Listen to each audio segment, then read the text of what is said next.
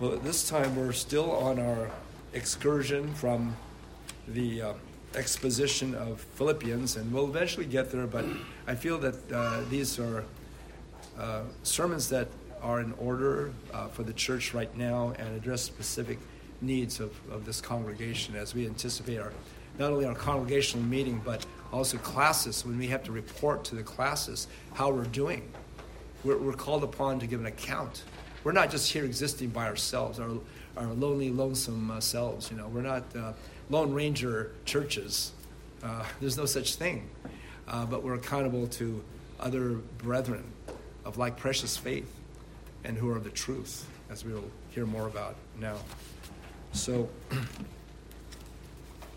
turn to 3 John chapter 1. There's only one chapter, but I still have to say that because it is a chapter after all. So 3 John chapter 1. There are three letters of John, as well as the Gospel of John, as well as the book of Revelation, which was written by the same John. That is John the Beloved of the Lord, the one that leaned on Jesus' breast. Okay. You know what I'm going to do is I'm going to ask Elder White to come up here and read this for us, or read it from there. Are you able to read with a loud voice? Yeah, okay. Okay, do your best. Mm-hmm. I won't stay up here because there's no mic here anyway, so. Please stand, though, and Third John? Yes, please.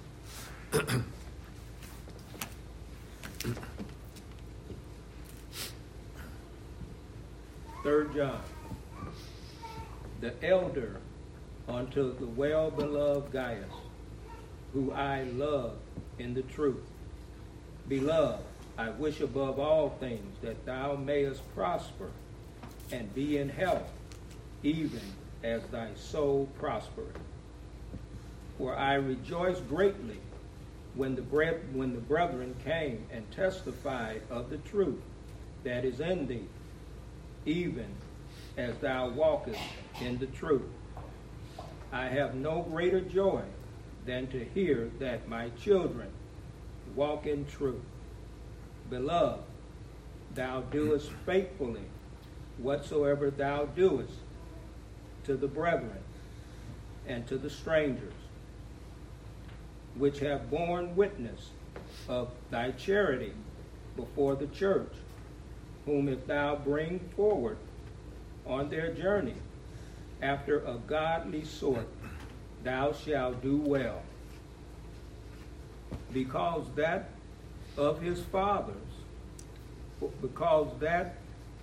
name's sake, they went forth, taking nothing of the Gentiles. We therefore ought to receive such, that we might be fellow helpers in the truth. To the truth. I wrote unto the church, but Diotrephes, who loveth to have the preeminence among them, received us not. Wherefore, if I come, I will remember his deeds, which he doeth, prating against us with malicious words, and not content therewith. Neither doth he himself receive the brethren, and forbid them that would, and casteth them out of the church. Beloved, follow not that which is evil, but that which is good. He that doeth good is of God, but he that doeth evil have not seen God. Demetrius have good report of all men, and of the truth itself. Yea, and we also bear record, and ye know that our record is true. I had many things to write, but I will not with ink and pen write unto thee. But I trust I shall shortly see thee, and we shall speak face to face. Peace be to thee.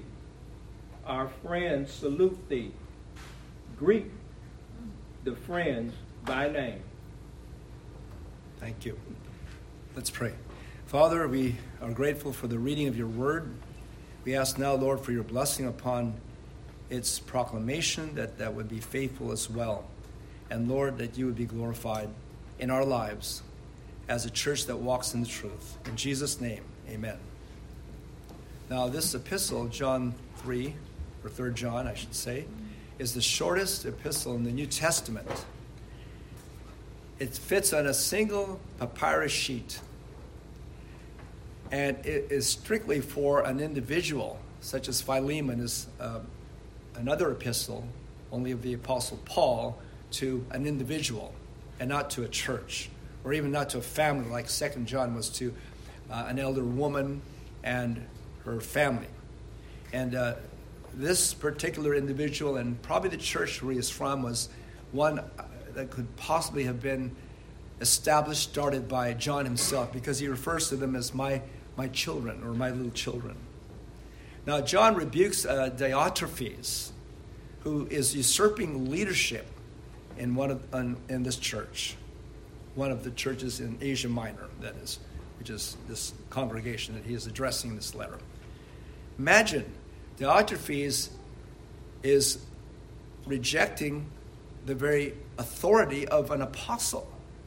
I mean, if we have apostles, the apostles today, like the 12 and even 13, including the Apostle Paul, who was one apostle born out of due time, as it says in Scripture, how we would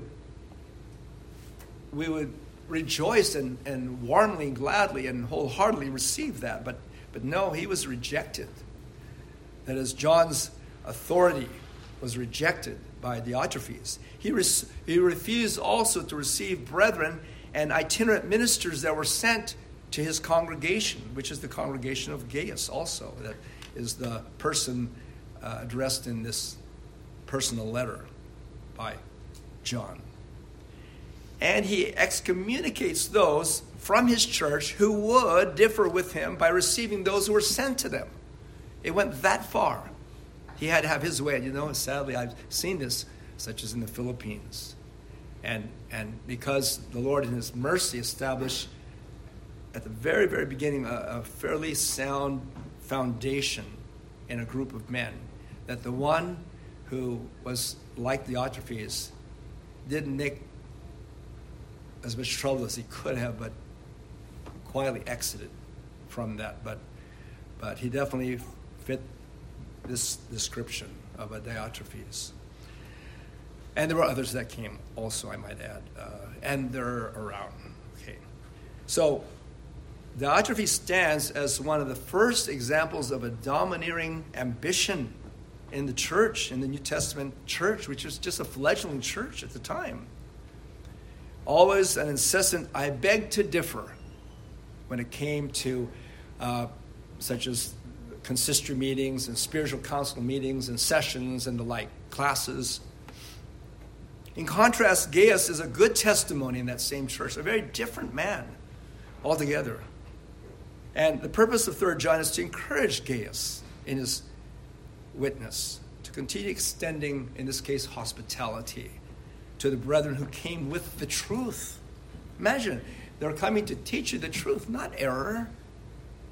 And John is vindicating that as an apostle, an eyewitness of the living Christ, who actually was with Jesus, heard him, saw him with his own eyes, embraced him, handled the word of life, as he says in his earlier letter, 1 John. In particular, the elder urges Gaius' reception of one missionary by the name of Demetrius in verse 12. And Demetrius, of course, comes from John, and John says of himself, and you know that our record is true. He even says in 1 John, and this is the record, that God is in his Son reconciling the world unto himself. He that has the Son hath life. He that hath not the Son of God hath not life. That record, the gospel. For we can do nothing against the truth but for the truth. Now, my proposition for you this morning is this. We serve the cause of the truth. Bottom line, truth. And the true gospel, by encouraging others to support the truth. Paul speaks of another gospel, He says, don't mind it. Not even if an angel were to preach it. Not even if I were to preach a different gospel than what I originally preached to you. Don't receive it. So in what ways do we encourage the truth in the church? Well, there are five I'm going to bring to your attention. And first is love the truth. Love the truth.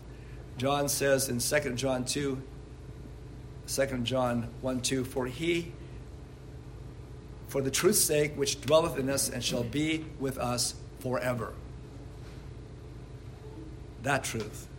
Do you love the truth? As our Lord says, if any man would be my disciple, he will continue my word, and he will know the truth, and the truth shall make him free. That truth. The church is called the pillar and ground of the truth, meaning that the church serves to uphold the truth. Truth upholds the church. Truth is the foundation of the church, but in turn the church is called upon to be a custodian of God's word or God's truth. And there were times, few, but nevertheless there were times when the church took this task seriously, such as in the first century, like what we're seeing before us now. And then later on, in the Protestant Reformation, that's another significant turning point in the history of the church. It doesn't mean there weren't Christians in between those periods or since. But I'll tell you, those were significant, and they were the work of God. They were revival, times of revival and reformation, and necessary to bring things back to where they should be. That has to happen from time to time. And I believe we're due for that again. We really are. I believe that we're due for that. And so we need to be the same. And mind you, this was no small task, because for those who were in these periods, they were willing to risk their lives and everything in order to have it. Such as we learned about Guido de Bries and how he lost his life because he stood faithfully for the truth. Are we willing to do that? Just as Jesus says, if any man will come after me, let him deny himself, take up his cross. That means be willing to die for me and my gospel and follow me. Also, we are to love others in the truth. Verses 1 through 2 speak of that, and I won't reread that one, except to speak to it, and that is that naturally we are inclined to those who are the same mind and doctrine. And there's nothing wrong with that. Now, we should be cliquish in the sense that we should not spread the truth and the love of Christ everywhere. We shouldn't have our own cliques in the church, for sure. We should spread ourselves around. But also, when it comes to others from other places, we should seek them out. We should look for them. For those like Gaius, who was well-beloved by John, well-beloved. He was more than just a fellow believer. He was, can I say, someone who's very, very close, very tight-knit with him. And he may have been a son in the faith. I'm not sure. It doesn't say. But for sure, they're just like two peas in the pod. You ever had a friend like that? I have a few like that. And especially in this congregation. And it's a great blessing, I tell you. It's everything. And so love others who are in the truth too. And encourage them. This is why, by the way, I entered into the RCUS, because I was looking for truth. I was looking for a church that taught sound doctrine. I was looking for a church that preached the whole counsel of God, that was not only reformed in name, but in deed. And one that was not simply content with having the truth up here, but living it here and out there. To love others in the truth, we will do anything to encourage them and not discourage them.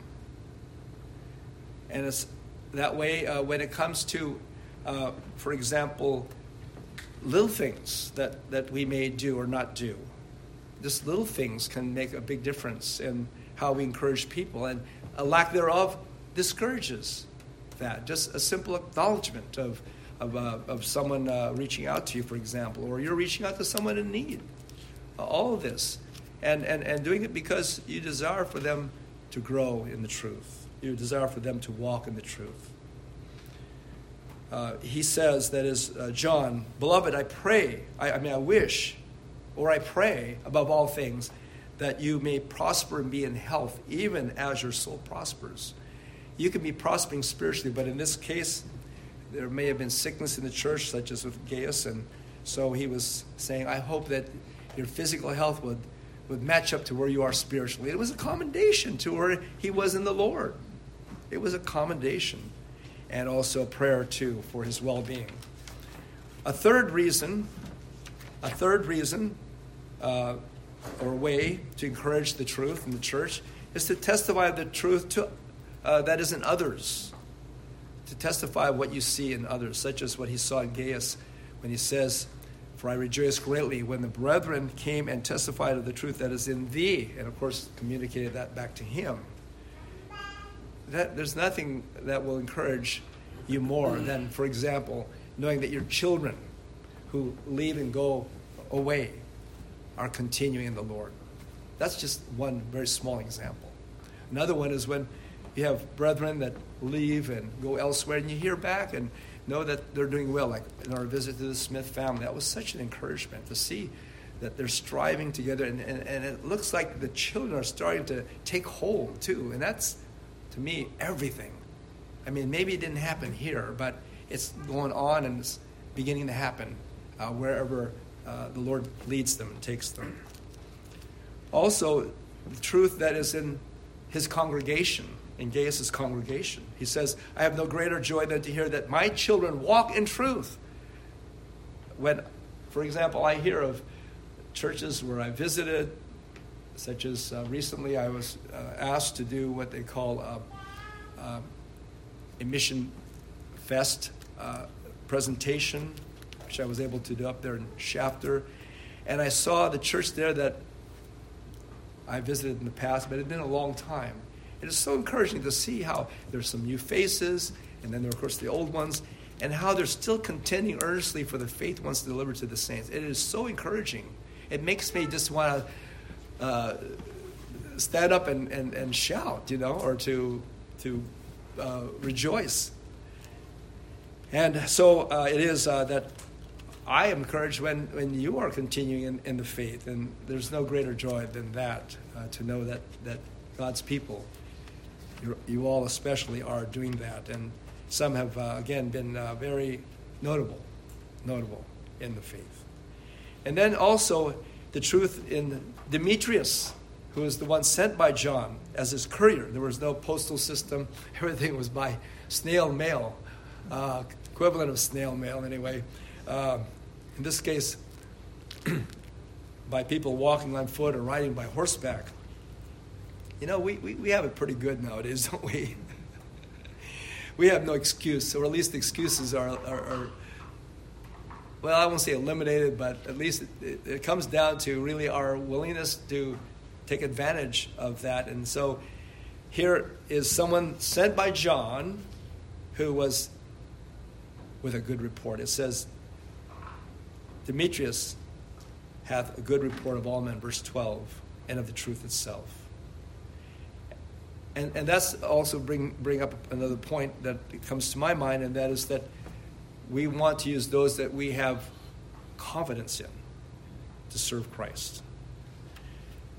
And then there's the elder and apostle of love himself, and he speaks of that when he says, "Yea, and we also bear record, and you know that our record is true." I know it sounds like he's patting himself on the back, but you know what? He's really not. He's patting the Lord on the back, who has worked in him.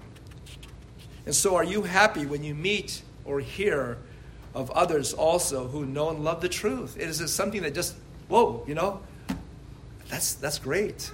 You know, once in a while when we evangelize, for example, at San Diego State or in Balboa Park, I'll run across a few like that. I ran across a seminarian, actually, at Westminster at the airport when we had access to the airport. The Jehovah's Witnesses had to have their stand in one location, but we were given permission to range anywhere on the first floor of the international part of Lindbergh Airport. Can you believe that? What the Lord allowed us to do? And in my going out a side door, I ran across someone from Westminster, and I'm sure he was encouraged by the fact that he met a, you know, an alumni, but moreover that that we were witnessing for the truth. And I hope that he is doing the same himself in his ministry, if the Lord prevails. So, is that something that is important to be able to tell of what God is doing in the life of all of God's people, everywhere? And then walking in the truth. Actually walking in the truth. You've heard that before, right?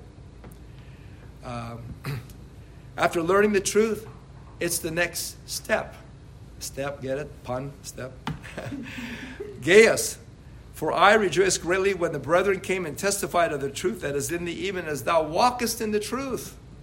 You're not just talking the talk, but you're walking the talk, as the saying goes, right? There can't be anything better than that. When you don't see that in somebody, well, you want to pray that that will happen. Like we pray for our young people, right?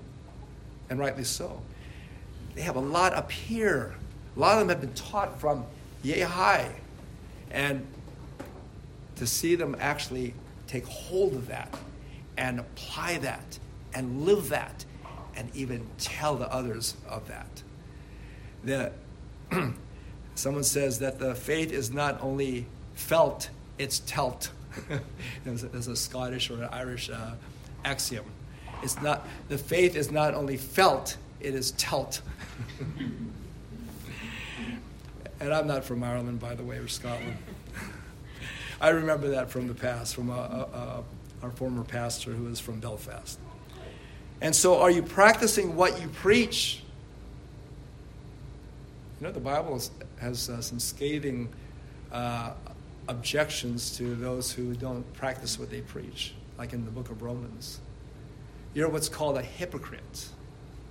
You're what is described as a tare walk amongst wheat, or a wolf, not just a goat, but a wolf, potentially a wolf amongst the flock. It's not a pretty picture at all. And so it's important that we walk in the truth. It brings joy to the Christian life. Like when John says, I have no greater joy than that. And the Apostle Paul said something to the same effect when he spoke about how the Corinthians, who were a very problematic church, they were like the experimental test church for all the churches. You know, if you can get through, if you can help a church like the church in Corinth get through its issues, its growing pains, that sets a standard, a barometer for the rest of the church. And it also encourages hope in others that are struggling with these things, although maybe not as overtly as a church in Corinth. But Paul says of the church of Corinth, he says, for though you have 10,000 instructors in Christ, they had a lot of instructors that came their way. That was a very popular church. That was in a very popular location like San Diego is in the United States. Yet you have not many fathers, for in Christ Jesus I have begotten you through the gospel. And so he had his children. And let me tell you, he also delighted when his children in the faith, the spiritual children, were found walking in the truth. But then you have Diotrephes. John singles out by name, just as he singled out Gaius and Demetrius, he singles out the troublemaker by name, Diotrephes. Our brother Alfred could barely pronounce the name. You know, it was that sometimes people are not walking the truth. It says of him that he loved to have the preeminence, to be first. He didn't receive us, John and company, that would be sent by John to bring them the word, to minister to them, to be pulpit supplied to them. He was prating. Prating has the meaning of like bubbling, like a kettle that's got the fire on high, you know, and it's boiling over. It's like that. Prating, ranting, raving. He goes that far. Against us with malicious words, hurtful words, evil words. He's right out there. He's not holding back, just like today when people are coming out of the closet as it were, and just tell it like it is. We believe this, and we don't care what you believe, and phooey on you. Is that right? Of course not. Is it happening? Yes, it is. Does it happen in the church? Oh, yes, it does. There was such an elder a few years ago prating against the pastor, first of all, the elders of a church of ours, of the RCUS, and then against the pastor himself with malicious words. And it was like incessant. It was just like, it was right out there in the open. And he wanted them out of office, except for himself. And I believe he wanted to be the pastor. He was trained to be a pastor. And it even went as high as our synod, but no higher, if you know what I mean. It stopped there. That was where it was ended. It was evident that he loved to have the preeminence. That was very, very evident. He loved to be numero uno. And he did not love to submit to anybody, not even a synod of a large, long-time denomination that was in the truth, walking in the truth. And he definitely was not hospitable. You know how Paul talks about how elders should be given over to hospitality. That's a quality that exudes or should in an elder. And it was not in this elder whatsoever. And that was already a red flag. But as we who are seeking to walk in the truth are called upon to follow Christ and to be of that meek and humble and servant-like demeanor, we take a lot of, But you know what? We're suffering for Jesus' sake. And you know what? Jesus is getting buffeted. So just be patient. Just be patient. Christ is still on the throne. He's still the monarch in his church. Remember, this is a monarchy and a presbytery or Presbyterian church. Anyway, it shows the difference between a novice and an experienced elder, to say the least. Because the one who would be a novice, we're not to lay hands on and make an elder, lest he be lifted up with pride, it says, fall into the condemnation of the devil. So we're not to be a partaker of that. Sometimes it happens. Sometimes it doesn't happen. There's a warning. And the first, there's two. Beware who you put in office. It's easier to put a man in office who is not called than to remove a man who should not be in office. So be careful or beware who you put into office.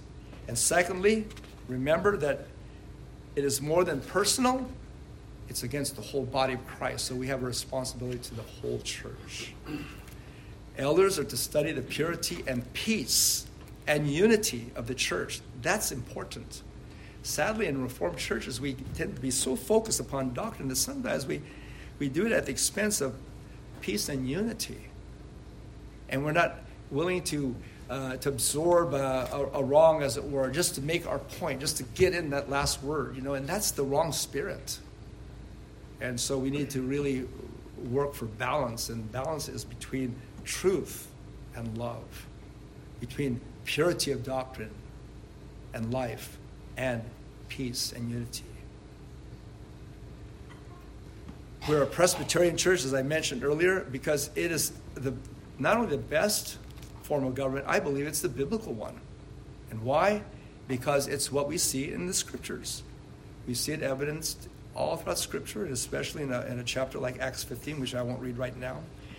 And it's one that calls for checks and balances. Our government, our country, our nation was built upon this form of a government.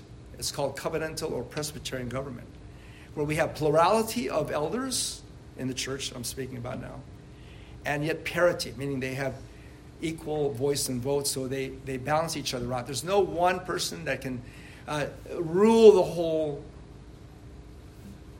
consistory, or ought to rule the whole consistory. If he is, then there isn't checks and balances being practiced, or it's being overruled for some reason. But that's what that is, you see, and that's why we are that, Presbyterian. The church is the body of Christ. He is the head, and we all who believe are its members. And the church is glorious because Jesus, its head, is glorious and majestic. And it's glorious also because of the harmony amongst its members. When we take seriously the injunction to endeavor to keep the unity of the Spirit in the bond of peace. That's not easy. But if you're after that, God knows you're after that, and God will bless you. In spite of the fact that maybe others are against you. Others who you know should not be that way, who should not be striving after that. But nevertheless, you do what's right, even if you're outnumbered. Because if God be for you, who could be against you? And that means to esteem others better than yourselves. Esteem the wealth of others above your own.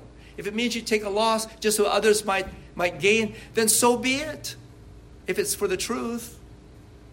And lay aside all malice and all guile and all evil speaking hypocrisies, as Paul would put it in the book of Ephesians. R.B. Kuyper said this. He says, harmony presupposes diversity. And mind you, you know what? Diversity is very important, especially when your community is diverse. And if all your people in your church are all Chinese or only Koreans or only Filipinos or only white, and I'm not speaking white in a derogatory term, wait, Anglo-Saxon, whatever you want to call it, German, all Irish, all Scottish, whatever. Paul says that in Christ there's neither Jew nor Gentile, there's neither bond nor free, there's neither male nor female, for we are all one in Christ, is what he says. And so, harmony presupposes diversity. When identical voices sing identical notes, no one thinks of harmony, do they? When they're all singing the same note. But when the different voices sing different notes that blend with one another, whoa. He says the product is harmony, like the human body, or like the London Philharmonic Orchestra. That's what we want, right? Now lastly, getting back to my proposition again, in what ways do we encourage the truth in the church? Lastly, by being fellow helpers to the truth. By being fellow helpers to the truth. He says in verse 7, because that for his name's sake they went forth taking nothing of the Gentiles, meaning these that were sent their way. They weren't people that were in it for this, getting money from wherever. There are actually churches that in which this is happening abroad, never mind in our own United States. And it's so sad to see those that are in it for this, for mullah, you know. Filthy lucre, to use the words of the King James. And yet there are. He goes on to say in verse 8, we therefore ought to receive such that we might be fellow helpers to the truth. You know that when someone is like that, that's the one you need to keep your eye on. It's like, for example, ministries. Some ministries, you have to pay an arm and a leg to get literature, books. And then you have some ministries that give it free of charge. And I'm not going to name names, but there's one ministry I just love to death. And there's some of you that are very familiar with this who have received from this ministry. Well, it's Chapel Library. And there's even one party here that came from the church that has assumed that ministry of Chapel Library in his former church and their former church. And I tell you, it's not just because you get free stuff. I mean, you still donate, but I'll tell you what, when you're in it, because the Lord has freely given to you and you're freely giving back, hey, that's where it's at, right? That's right, that's where it's at. The hospitality of which the elder speaks means financial assistance and support to missionaries of the Christian gospel so that they may fulfill their calling to God. And we've done that as a congregation over the past. And you're sending me to also do that and supporting me in different ways, including providing for the pulpit supply here is a very, very big asset to the work of the Lord, to the work of the truth. Gaius was offering help to preachers of the gospel, therefore supporting the propagation of the truth. And you know, the missionary didn't have to go from church to church getting pledges. That wasn't what we're talking about here. But simply out of their hearts, seeing a need and filling it, just like the RCUS does that to this present day, where we can't, as a synod, give money to a cause, such as a disaster or situation that came up, like in the Philippines. Churches would rally and just out of their pockets, out of love, send money. And I know because it would channel through our church. I'm glad I'm getting down to the conclusion. And so, when you walk in the truth, guess what? You walk in love also. And that's why in Ephesians 4:1 and 2, we read the following in conclusion. Ephesians 4. Did I say 4? It should be 5. Yeah. 1 and 2. Be therefore followers of God as dear children, and walk in love, as Christ also hath loved us, and hath given himself for us an offering and a sacrifice to God for a sweet-smelling savor. When you walk in truth, you walk in love, even in the love of God, even in the love of Christ, even in the love of the Holy Spirit. And you will do good to others and not evil.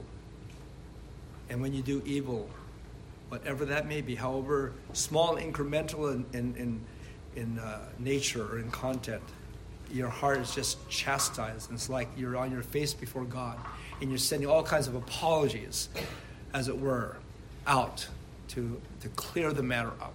That's how important it is. Not just for your own testimony's sake, but for the glory of the one who saved you, who gave himself up as a sweet-smelling savor to the Father for your sins and mine. That's walking in the truth. And when others do wrong, you don't hold back either. You don't say, oh, you know, I don't want to deal with that. That's just a problem. I'll just sweep it under. No. Because you know that the Bible says, and let this be the last scripture, Proverbs 27:6. So we have a scripture from the Old Testament as well as the New. So Proverbs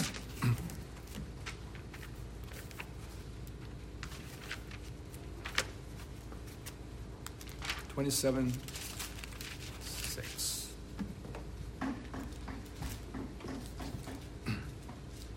Proverbs 27:6. Faithful are the wounds of a friend, but the kisses of an enemy are deceitful. Sometimes you have to tell those that are in error, be it some small thing or some glaring Diotrephes-like sin.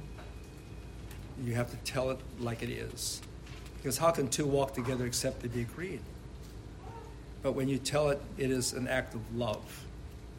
It is an act of a friend to another, even someone that you may question as to his integrity as a Christian, because you're hoping against hope.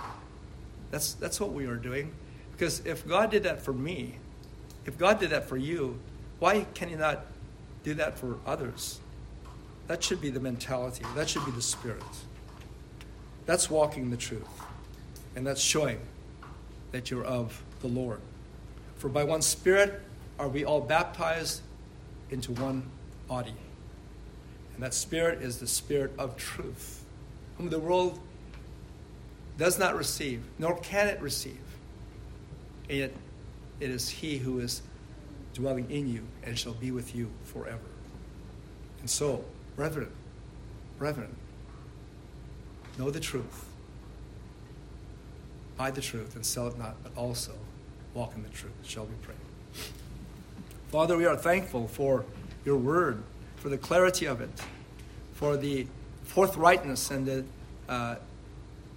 direct hit that it, Lord, always seems to have upon each and every one of our consciences and most of all our hearts.